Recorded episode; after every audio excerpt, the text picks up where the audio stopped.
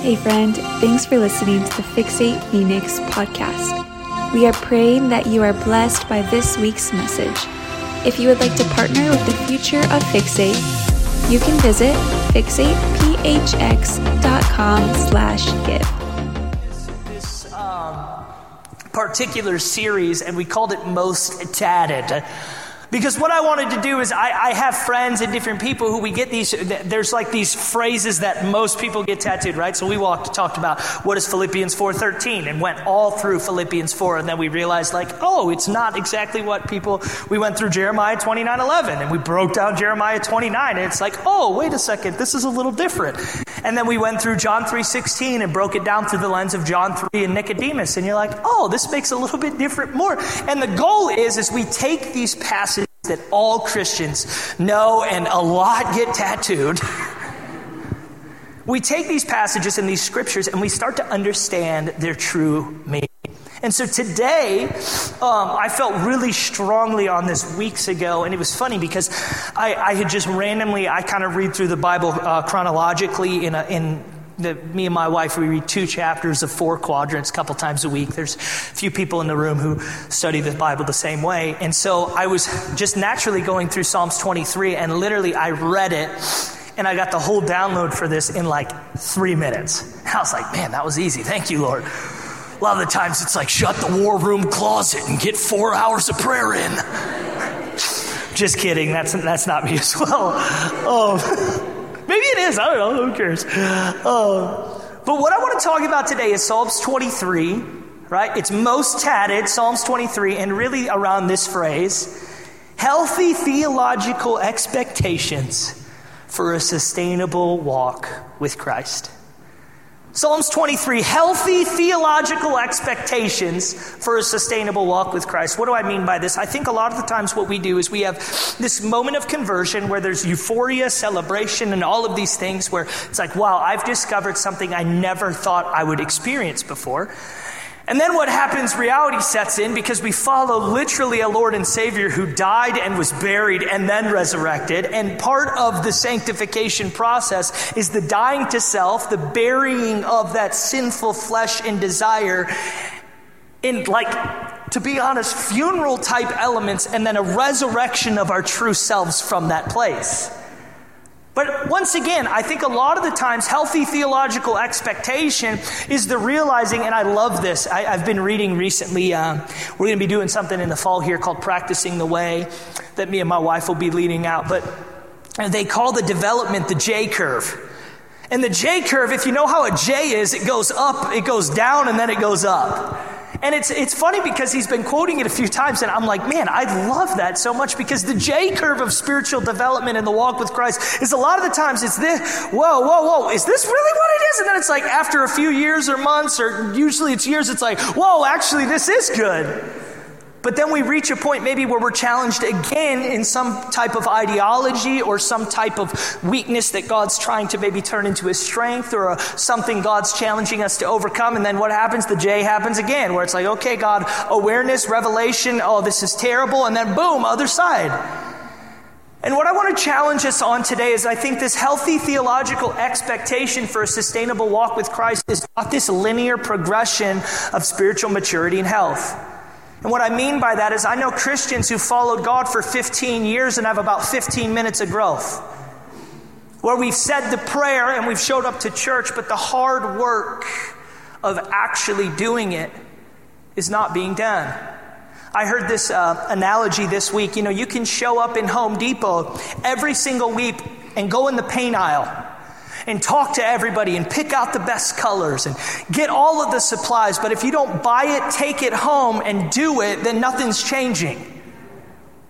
And I think this is, this is the problem with the Western Christianity aspect is we've thought, listen, if I show up, talk about it, purchase a couple things, and plan it out right, but if I don't go home and do it, We've got to be people who are willing to go home and do it. And really, that, what this is from is this idea that we have to have a healthy expectation of what hard work following God looks like so that we can have a sustainable walk with Him. And Psalms 23 is the most healthy theological expectation I think we could all rally around today. Because if you read the chapter, there's promise, but there's also pain. There's suffering, but there's also joy.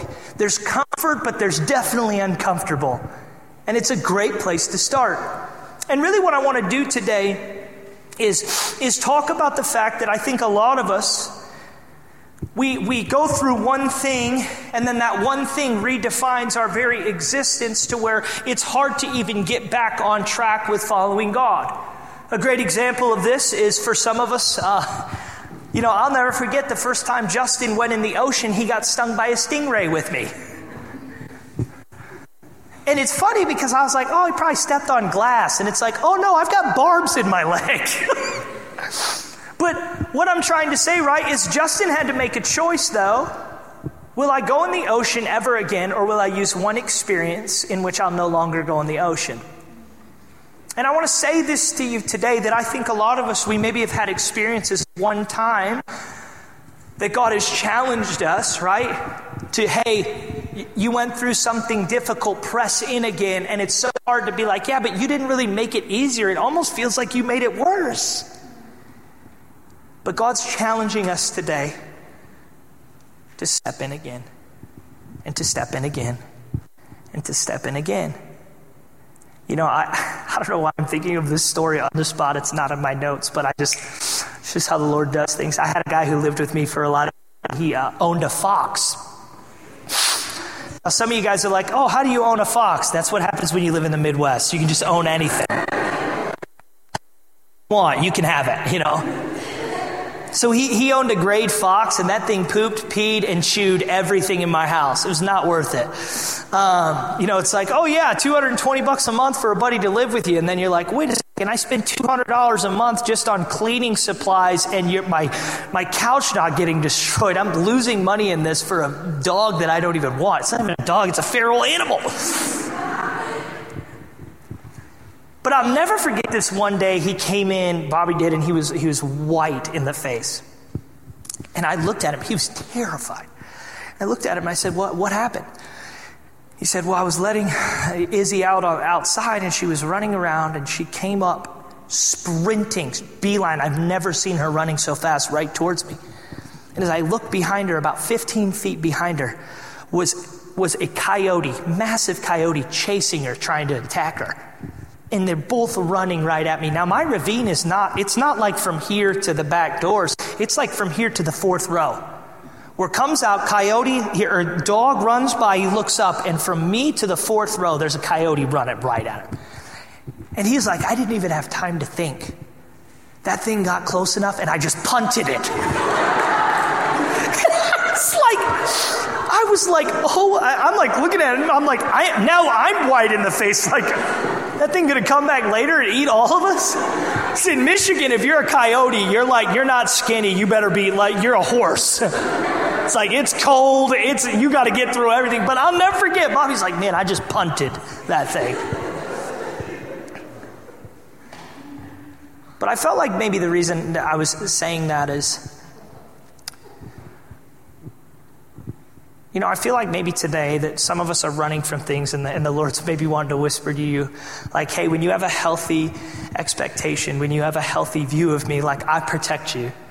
When you run to me, I, I'll take care of it.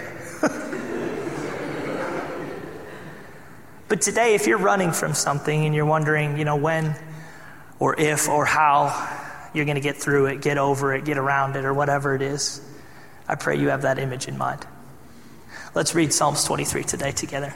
Actually, before we do, Romans 10 11 and Isaiah 45 17. This is a cross reference. Romans 10 11 says, He who believes in him will not be disappointed. Now, that's NASB 1995. That's like my personal favorite. But however, in, if you cross reference the translations, it says that he who believes in him will not be put to shame. So let's, let's actually use both definitions today. Today, I pray that you realize that if you believe in Him, you won't be disappointed and you won't be put to shame. Will you be able to hold on long enough and be faithful to actually see the other side of not being disappointed and not feeling shame? Because it doesn't say that you're not going to sense these things, it's just saying you're not going to live in those things. And so, as we get into Psalms 23 today, I want us to be looking through that lens of he who believes in him will not be disappointed. He who believes in him will not be put to shame. But at the same time, those may be feelings that we will feel, but it's not realities that we will live in eternally. Right? Psalms 23, let's read it. It says this The Lord is my shepherd, I shall not want. He makes me lie down in green pastures. He leads me beside quiet waters. He restores my soul. He guides me in paths of righteousness for his name's sake. Even though I walk through the valley of the shadow of death, I fear no evil, for you are with me. Your rod and your staff, they comfort me. They prepare a table before me in the presence of my enemies. You have anointed my head with oil, my cup overflows. Surely goodness and loving kindness will follow me all the days of my life, and I will dwell in the house of the Lord forever. I want to invite you to close your eyes as I read this over us again with a mindful presentness to just receive this passage.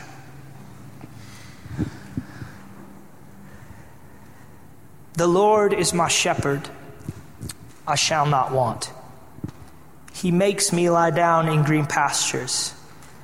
He leads me beside quiet waters. He restores my soul. He guides me in paths of righteousness for his name's sake. Even though I walk through the valley of the shadow of death, I fear no evil, for you are with me. Your rod and your staff, they comfort me. You prepare a table before me in the presence of my enemies. You have anointed my head with oil my cup overflows. Surely goodness and loving kindness will follow me all the days of my life, and I'll dwell in the house of the Lord forever. What I want to talk about today is seven areas of perspective from Psalms 23. And what I'm really trying to do is I'm going to break Psalms 23 down as simplified, but also mildly complex, but simplified, really for us to understand that this passage of Scripture and the importance and symbolism of it as it's memorized and known in popular Christian culture is important for healthy expectations for sustainability. So, with that, seven areas of perspective from Psalms 23. The first one if the Lord's your shepherd, get ready for your wants to be redefined. If the Lord is your shepherd, get ready for your wants to be redefined. We want God to be the shepherd, but our wants to not be sanctified. You know, I think, uh, right, the Lord is my shepherd, I shall not want. Let that sink in. It's like, I think if we all sat here today and we're like, okay, hold on, I don't want my want, like, I, the Lord is my shepherd, I shall not want. It's like we literally live in a culture where we are bombarded with advertising and agendas that try to contort and change our wants constantly to shift us into this, this behavioral pattern in which all we do is want, want, want, want, want. That's why I love, I've been speaking it a lot recently, the godliness with contentment is great gain. What does it mean to be content in God? To not be wanting all the time based off of culture. And what I want to say to you today is this is I believe in my life I can assess my walk with Christ and I can say this I am so happy I did not get what I wanted when I wanted it and allowed the process of righteousness and sanctification to redefine what my personhood wanted. And I would say this to you today maybe there's a level of frustration in the room of we've wanted these things and God is looking and not giving us our wants and what he might be actually doing is reminding us that he's the shepherd not we. That he's the one who knows what we want more than we actually know what we want.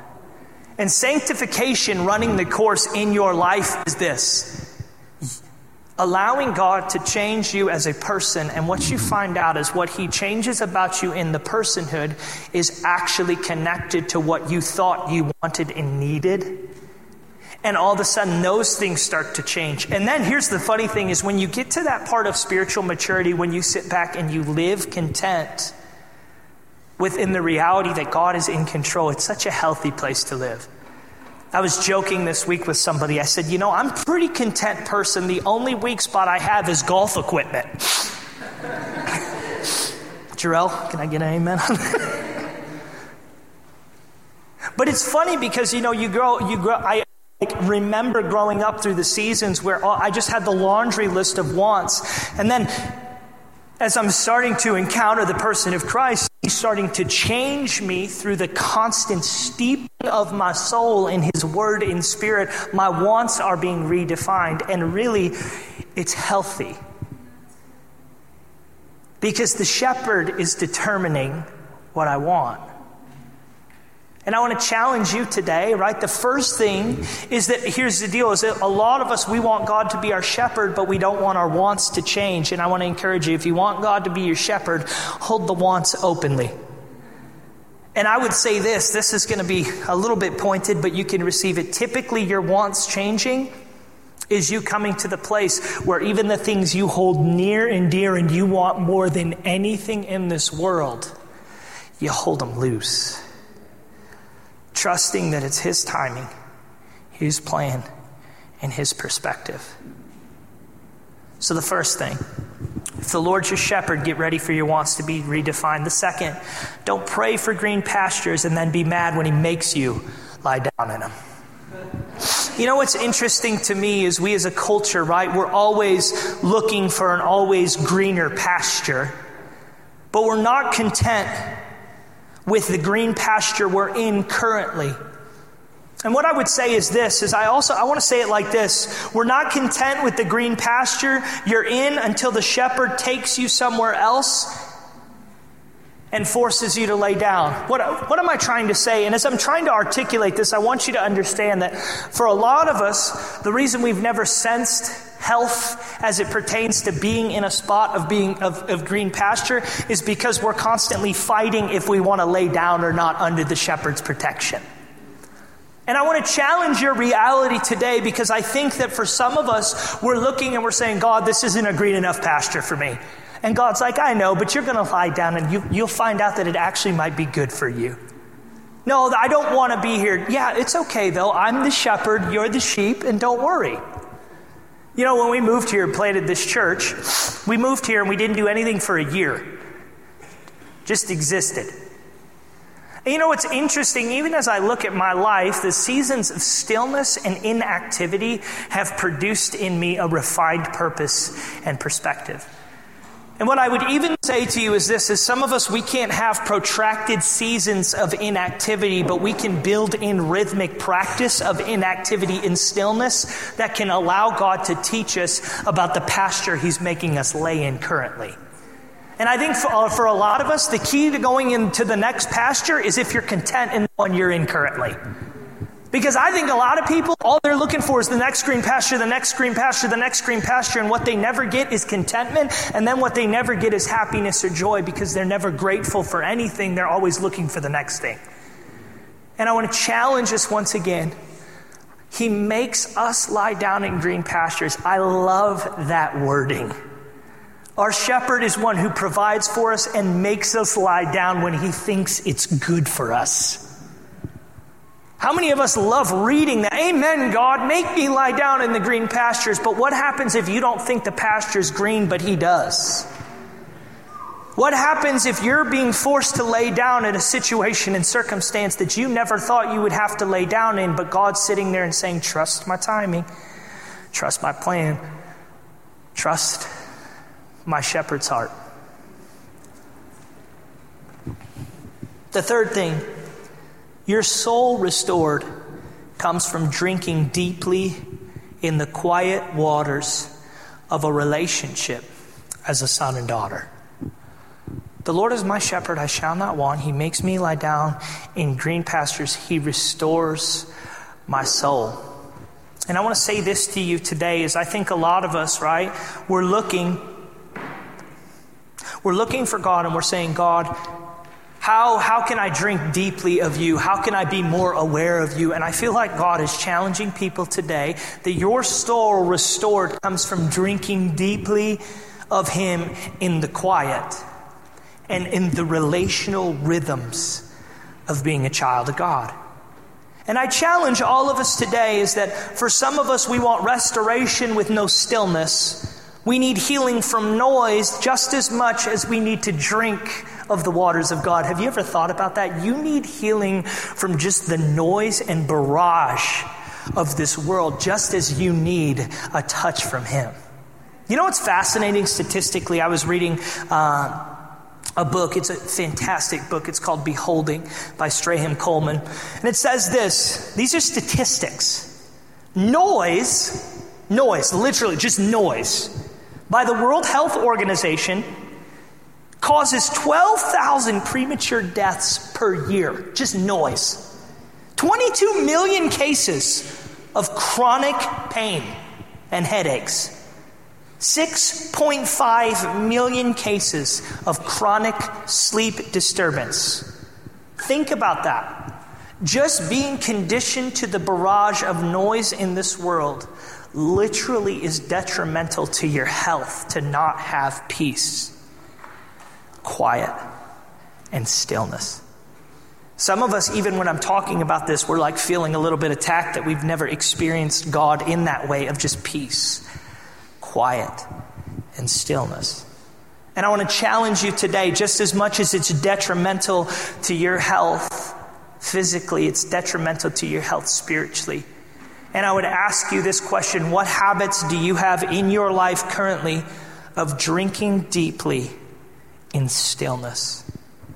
Drinking deeply in stillness, what habits do you have? Because that's the thing. The shepherd will lead us but beside quiet and still waters that will restore your soul. But do you even know how to recognize when they're in front of you?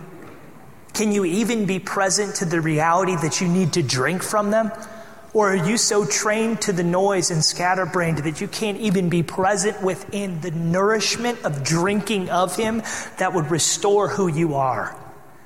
And I want to say this to you today is that for some of us, we're in this room and we're saying, Yes, God, I want you to restore me as a son and daughter. I want you to heal me. I want you to touch me. And God says, I want you to be still. I want you to build in habits and rhythms of drinking deeply of my word and my spirit. I want you to build in relationship in which I am present in your schedule and in your mundane routine and what you might find is just those habits and behaviors start restoring your soul more than any sermon or worship set or Sunday morning could ever do. The next thing before you're trusted to blaze a trail, you better have been found faithful following the well worn paths of righteousness. He guides me in paths of righteousness for his name's sake is in Psalms 23.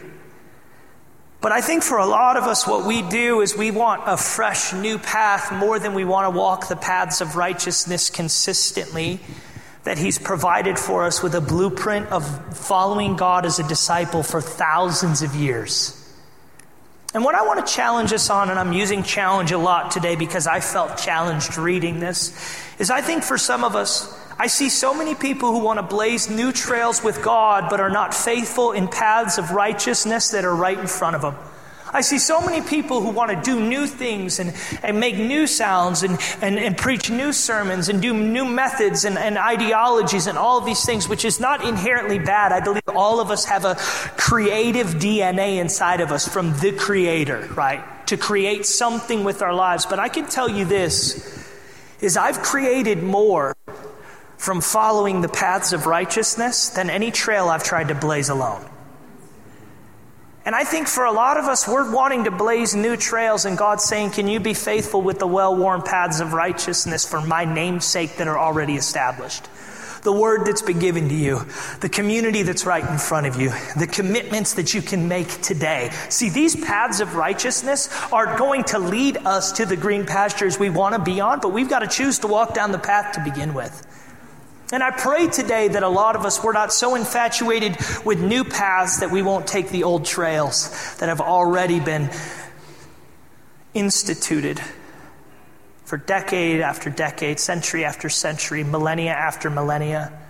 A lifestyle of prayer and worship, a lifestyle of Sabbath and sacrifice, a lifestyle of being in spirit and in biblical truth. The next thing Number five, everyone will walk through valleys of the shadow of death. It's your choice if you sit and stay longer than God's intended purpose. I love the posture, right? Though I walk through the valley of the shadow of death. It doesn't say, though I sit in the valley of the shadow of death. It doesn't say, though I, though I take a nap in the valley of the shadow, though I build a house in the valley of the shadow of death, I'll fear no evil. It's though I walk. And I want to say this to you today because I'm not saying that we're hurrying to the other side. In some cases, God's, God's teaching us more in the valleys than we'll ever get on the mountaintops. But I will say this is no matter how big your steps are, no matter how wide your, your whatever, I pray that you're just being faithful in the walk. And it doesn't need to be these leaps and bounds or this sprint through the valley, but it does need to be one step in front of the other of faithfulness, of rhythmically following Jesus in the day to day, even when it doesn't feel like it, even when the shadow of the valley of death feels literally like death, the feet must keep going forward.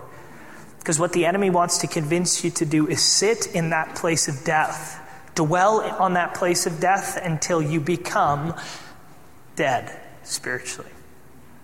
But I would also say this I'm not saying don't grieve. I'm not saying don't be emotionally unaware. I'm not saying stuff it down. What I am saying is do that in a healthy way as you continue, continue to go forward inch by inch, step by step, day by day.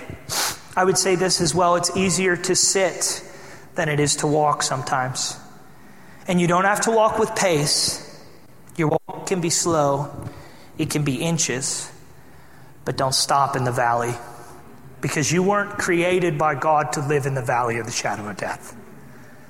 You know, for me, I just, um, actually, I, am not going to say it because my mom listens to this.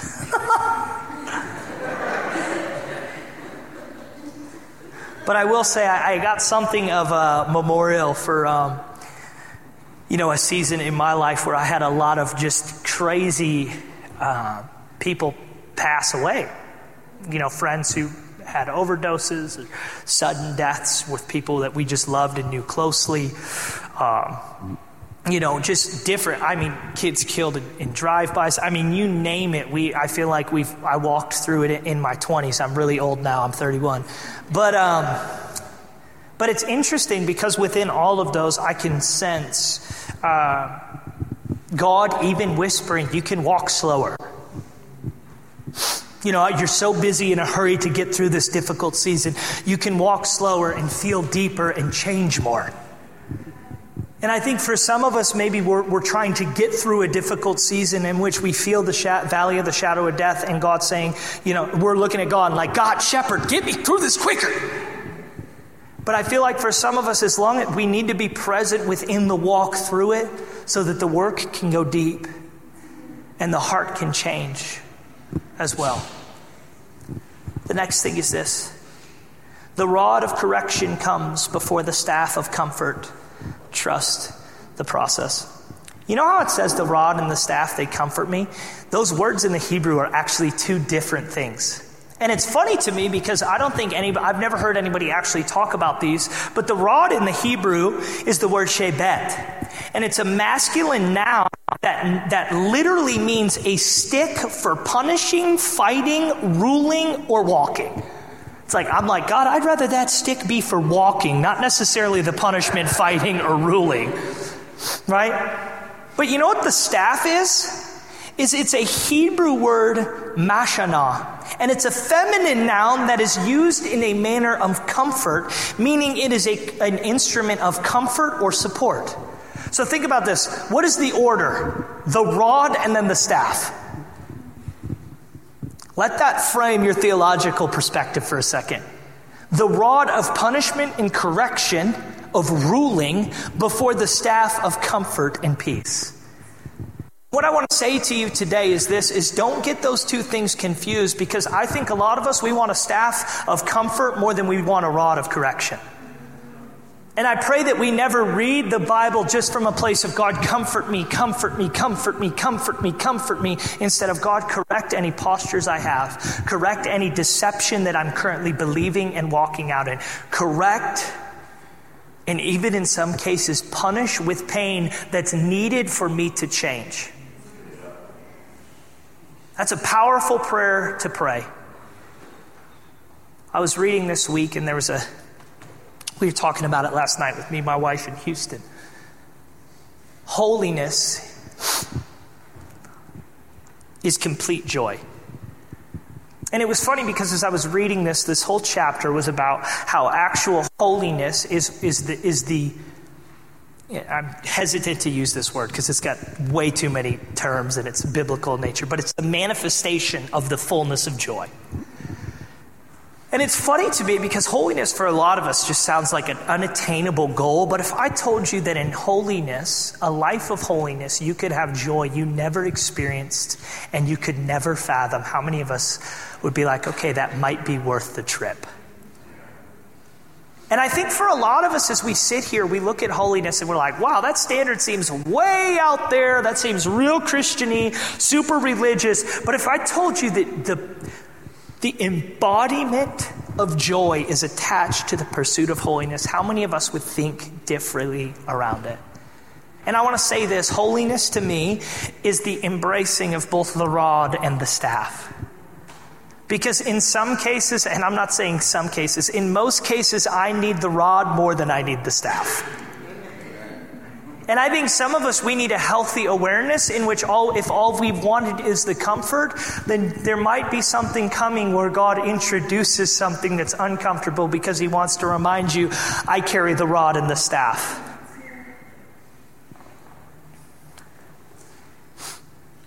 I feel a lot of the times in the church, we want the comfort and maybe once in a while the correction. But David is painting this picture here of a rod of correction, then a staff of comfort as the DNA order of our shepherd, carrying both and the order we must understand. And the last point I have today is this how you dwell determines where you sit, what cup you drink from, and if goodness and loving kindness will follow you. You know, that, that ending of the verse I want to read because I think it's backwards. And this is the thought I want to introduce to you. I believe the ending of Psalms 23 is backwards. It's not you prepare a table in front of my enemies, my cup is overflowing, goodness and loving kindness will follow me. It's rather, I am dwelling rhythmically in the place where my spirit and personhood can allow these things to happen and I can see them clearly happening. I dwell with God and in the house of the Lord, and He handles my enemies, fills my cup, has goodness and righteousness follow me all the days of my life. I think maybe some of us were saying, God, fight my enemies. We're saying, I want and faithfulness to follow me. We're saying, God, I want you to fill my cup and I drink from you, but we don't have any rhythmic dwelling practice in Him. And we want these things to be present.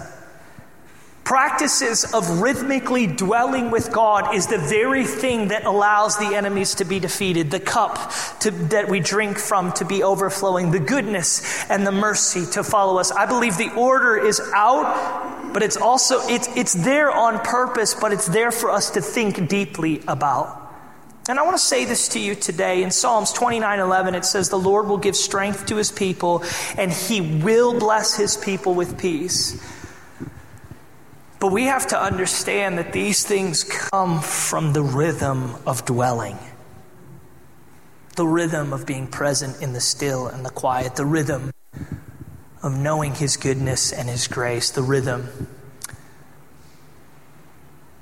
of walking through the valley of the shadow of death, the rhythm of being made to lie down in the green pastures, the rhythm of drinking from the still waters and seeing our soul restored, the rhythms that sometimes we overlook. Will you stand to your feet today?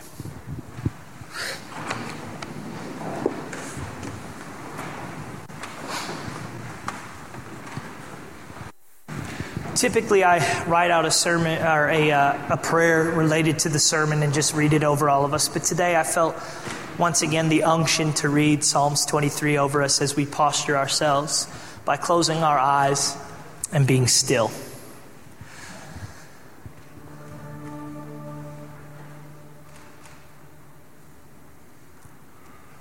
The Lord is my shepherd.